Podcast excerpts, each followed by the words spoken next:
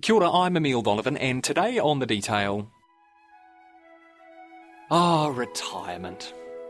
Putting your feet up after decades of hard work, resting the body, spending more time with the grandkids, avoiding your husband, I don't know, learning how to play the harp. A time when your many years of contributing to society finally start to pay off. Wait, what's that? We've got new Massey University research. The lump sum for a couple to enjoy a comfortable so called choices retirement living in a major city is up to $809,000. Wait, what? Eight, $809,000 in your bank account to live a comfortable lifestyle. On top of super, 809,000. Well, not quite. That sensational headline figure, which you might have seen, comes from Massey University's retirement expenditure guidelines. It's one of many figures in that research. 809,000 is the amount a couple who live in Auckland, Wellington, or Christchurch and who own their own home would need to live what's described as a choices lifestyle for 25 years, from age 65 to age 90. That's one where you take care of your necessities and you have a bit left over for treats and luxuries and so on. By contrast, a couple living in provincial New Zealand and who are happy with a pretty bare bones, no frills lifestyle can get by on just 70 grand for those 25 years. So there's a bit of variation, but one thing is for certain people are living longer. Inflation in certain areas like housing is massively outpacing inflation in other areas. And all this means you really need to start thinking about your later years earlier or else. New figures show older New Zealanders are struggling financially heading to retirement and um, are making up an increasing percentage of bankruptcies. Almost 30% of bankruptcies are by people aged over 55, and that's up from just over 20% in 2010. Today on the podcast, the Retirement Commissioner, Jane Wrightson, talks shifting sands in the world of retirement growing inequities between those who own their homes and those who don't, the crucial importance of being honest about your finances and planning for the future, and whether New Zealand's KiwiSaver and superannuation schemes are actually doing enough to help people ease relatively comfortably into their post work years. That's a key message to get out to the pre retirees that you can't go into retirement and expect to survive on New Zealand super alone it's not going to be sufficient. It's barely enough to survive on, and most people want to do more than just survive. You wake up on the morning of November the 16th, you're having your breakfast, maybe you open the paper, and a headline beams out at you. Mind the gap, couples need $809,000 nest egg to retire with choices at age 65. What is your reaction? it absolutely depends who you are. There'll be a very small proportion of people who'll go, that's not enough. And there'll be a large proportion of people who'll go, that's absolutely impossible.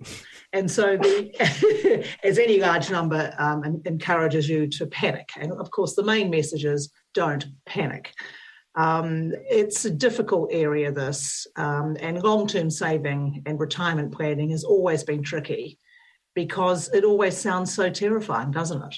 And it isn't actually when you boil it down. Mm. But when you put big, big numbers on, it's tough. The way that this kind of information is put out is always this is the dollar figure you need.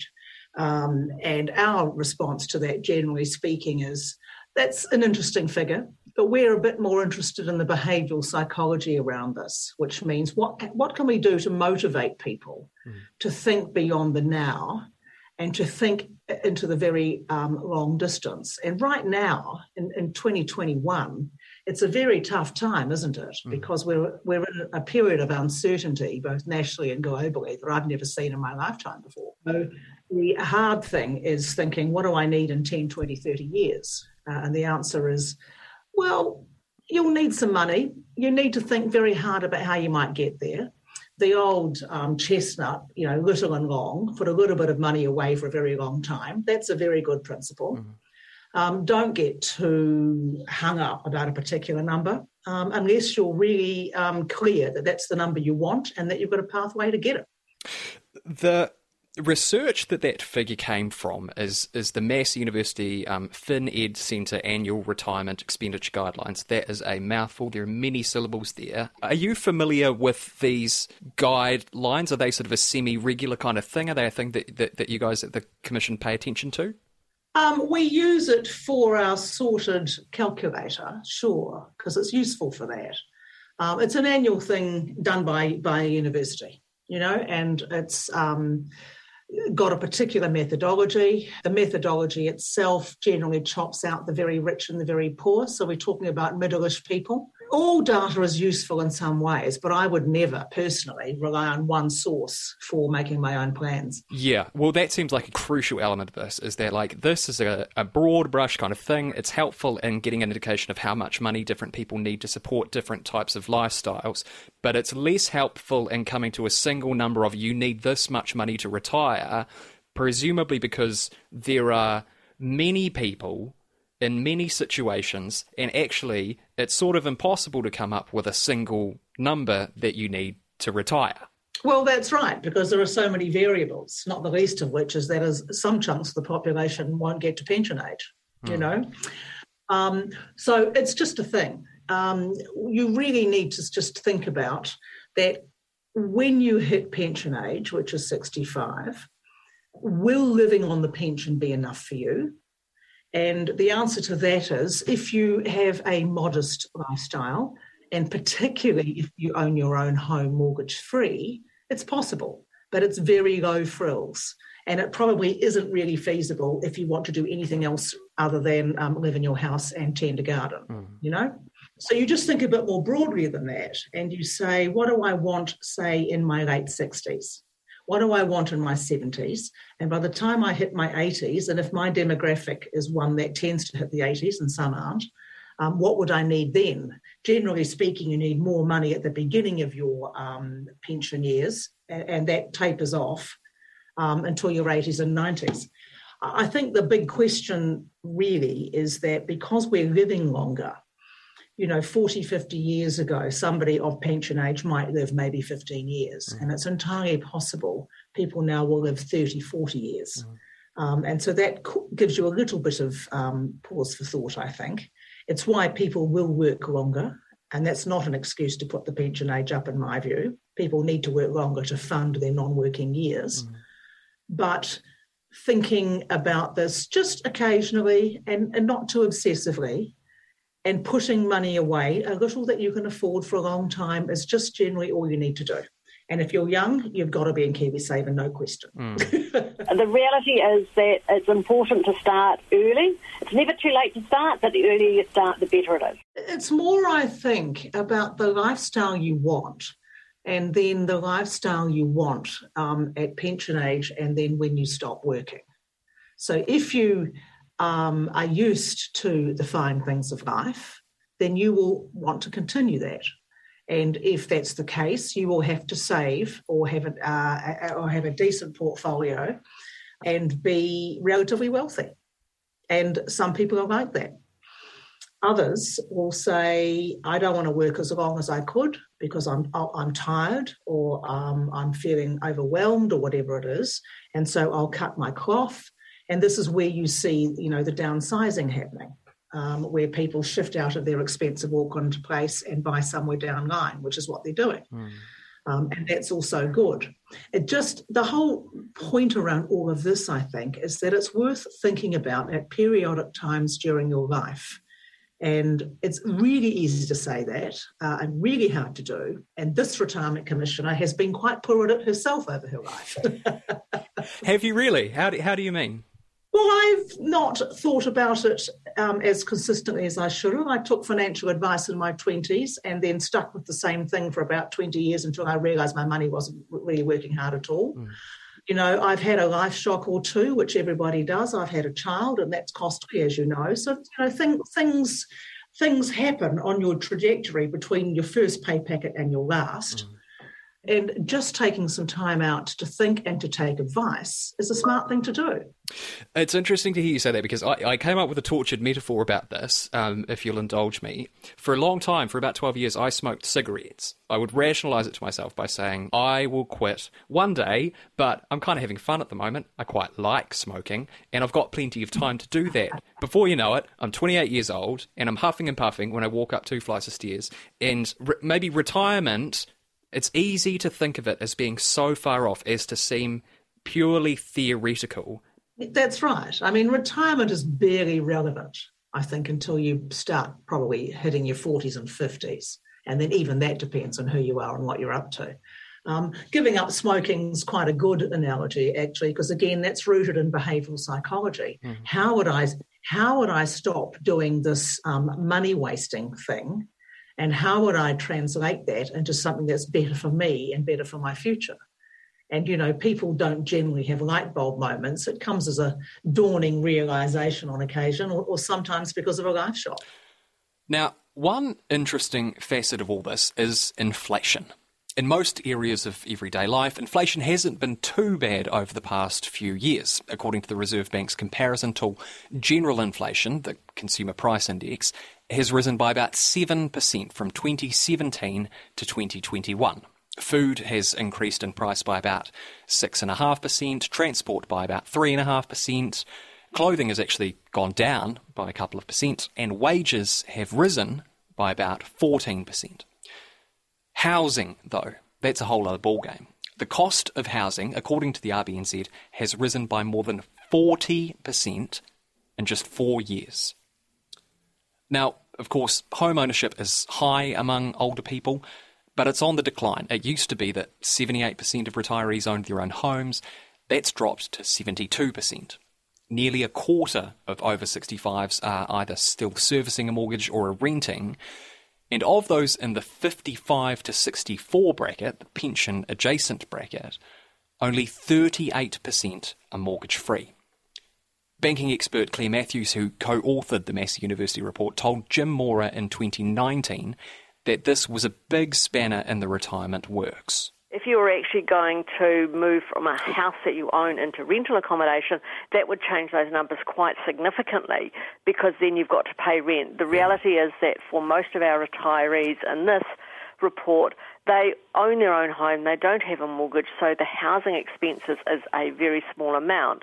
Uh, and if you have to pay rent of probably a couple of hundred is doing quite well a week, that's a, quite a bit of extra savings that you require. Of course, if you do own a home and you don't have a mortgage, you have both a pretty much free place to live and a nice old asset worth anything from a few hundred thousand to a few million, depending on the house. And more on that in a bit. But I wanted to know from Jane Wrightson whether growing inequality in the housing market, which is so often framed as an issue for young people, also affects those at the other end of the age spectrum?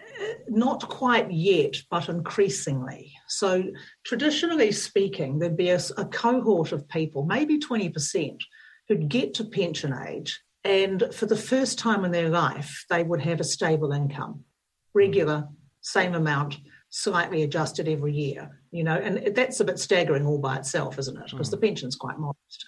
But for them, sometimes, and, and for women in particular, sometimes it was the first money they had in their own right. So that's your traditional view. The other traditional view around the pension, of course, is that it is not designed to cover accommodation costs. You're meant to, at that point, either have a freehold home or be in a comfy little council flat at um, uh, a modest rental. Now, both of those scenarios, of course, are significantly under challenge. Mm. So we see um, an impending problem on the older person's housing front, um, which will get worse before it gets better. Uh, and we are trying to um, involve ourselves in some of the housing discussions at the moment because until recently, the, discuss- the dis- discussions all been around um, first home buyers mm. who are in big trouble, no question, absolutely a problem. But there's also a problem for older people um, and appropriate housing. Even if you have a um, an, uh, an, average Auckland house, which is worth quite a lot, mm. um, and you, your plan was to downsize and live off the difference in capital, What are you going to downsize to exactly? Where are those nice little, you know, two bedroom brick and tiles that you imagined you might be able to downsize to? Well, they're not being built. That's the thing. So there's lots of things going on here, um, all of which are complicated and there's no easy answer. But they're the kind of things you want to put in your mind as you start thinking every once in a while, what does my future 5, 10, 15 year old uh, uh, uh, year further on self feel like? The main thing is that people devising housing policy think more broadly that sometimes than what the current crisis is. And, you know, I'm not saying there isn't a crisis of first home ownership. there absolutely is. And it's not all to do with housing supply, but it's it's been part to do with housing supply. Mm. Um, and the same for older folk. You know, if if you're um, sufficiently well set up, you'll just go straight into a retirement village. Job done. Uh, and about 14% of older people are in there. But, you know, they cost money. You lose capital. Mm. Um, they're terrific places to live in, provided you've got the backing. So that's good. What does everybody else do? You know, at the moment, there's about one in four, uh, the, the 2018 data, because we haven't got anything newer, I don't think, says that about one in four people aged um, 60 to 64 don't own the home they live in. Mm. So that's quite scary because living on the pension and paying a mortgage is, I would say, almost impossible. We do have systems, we've talked about some of them in New Zealand to help soften the financial shock of retirement. We've talked about KiwiSaver. We've talked a bit about superannuation. But, um, you know, this research, it almost relegates super to a sort of pocket money status. And it's certainly not seen as being enough to live on because it's not enough to live on.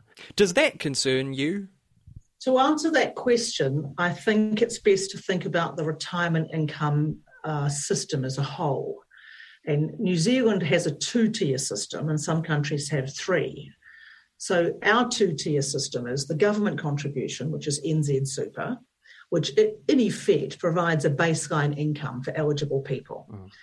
To get the lifestyle that you want and are used to relies on private savings. Mm. So that's the two tiers, right? The government contribution for your baseline. So it's kind of it's kind of like a universal basic income, sort of, mm. not quite universal, but nearly.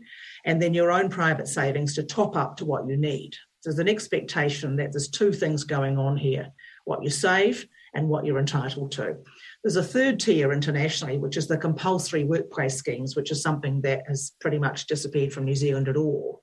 Mm. Um, and that's why countries like Australia, uh, their people approaching retirement and in retirement are much better off. Pension is not designed for um, ultra comfortable lifestyle, and I don't think it ever was. Not many governments, I think, would um, want that kind of conversation because it's incredibly expensive. yeah, well, I mean, that's exactly, and and that's sort of the that's one of the interesting things about this conversation, isn't it? Is super. It comes at huge financial cost to the country. Well, I, yeah, I take some exception to that too, because I read a lot of government documents about older people and the pension and things, and it's always expressed negatively. It is a cost and a burden to the country. But it is a cost. I mean, I, I, I, I, say that without judgment. It, it, like when we say it comes at a huge financial cost, um, I, I'm just saying, I'm stating that as a fact. You know, it is very expensive. I think it was $11 billion in 2019. That's 10% of total expenditure. That is a, a, a, a lot of money. I guess the point that I want that I want to make is you want that money to be you know practically useful to people, right? Super has to be a meaningful amount of money, doesn't it? Um, and it is a meaningful amount of money. Mm. Um, certainly, pensioners, the, the, the vast majority of pensioners can't live without it. Um, so it's meaningful, all right. Um, is it enough?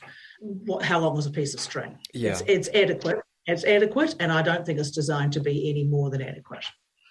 Well, um, do do you actually think it's because I mean, you, you, know the the thing about this is you, you you hear a lot of people saying super is eleven billion dollars now. It's ten percent of uh, uh, government expenditure now. By the twenty fifties, it's estimated that a quarter of New Zealand's population will will qualify for super. You know, it's it's seen as being this very slowly ticking financial sort of time time bomb, and that I agree with you. That is very sort of bombastic and, and sort of negative rhetoric, but that that is the way that it's kind of talked about. Yeah, but it's, it's exactly the same as the conversation around whether you need 890 some something thousand dollars to retire. Mm-hmm. You know, um, it's a number. Um, and it's a scary number. And if you just take it at, at, at, its face value, you go, oh, that's terrible, can't be happening. If you look at the cost of super, which is um, less than the cost of health, um, you're looking at it as basically a proportion of GDP. Now, even with our aging population, um, I think the latest predictions are that we'll hit about 7.5% of GDP being NZ super costs.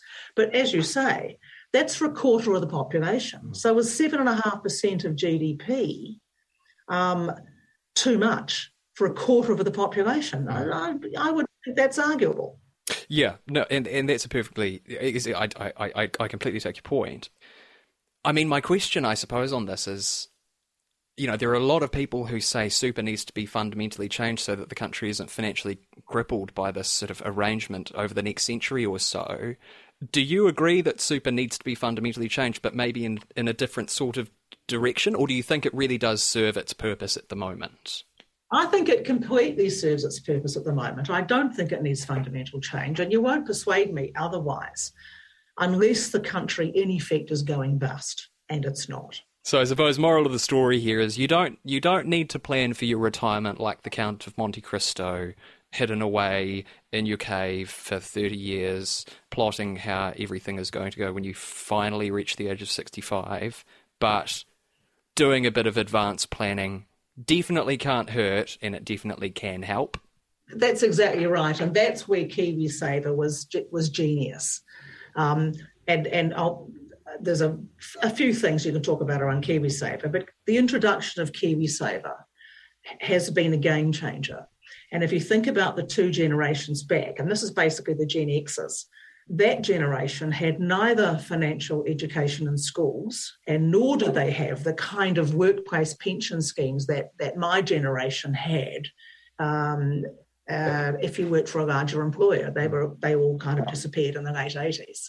So for 20 years, there was no really effective way you could, in, in inverted commas, save for your retirement. So they got hit several ways. And so when KiwiSaver was introduced, which is the world's easiest way to save money for your retirement, and the genius step, I think, was saying, oh, and you can withdraw it out for a house in the middle of that period because that, that gets a younger person focused. Retirement doesn't, but housing might. Um, it's a really clever scheme, and it will it will work brilliantly for most people. Um, for those that, that, are highly financially capable, they'll have many other things they'll want to do. Mm. That's good.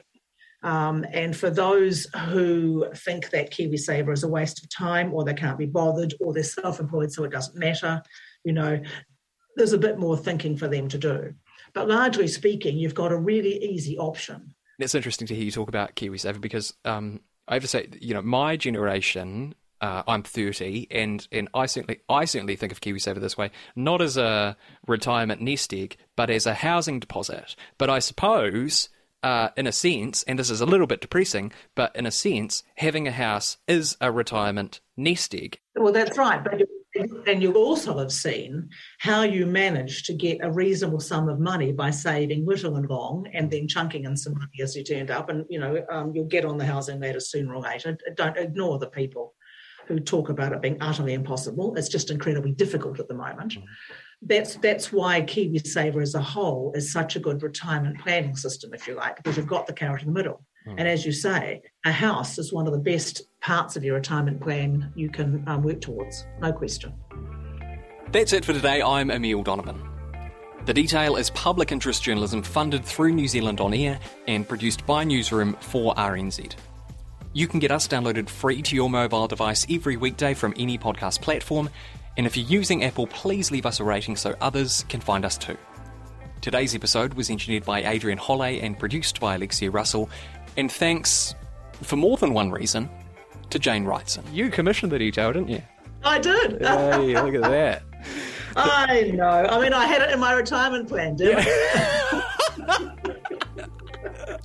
Matewa.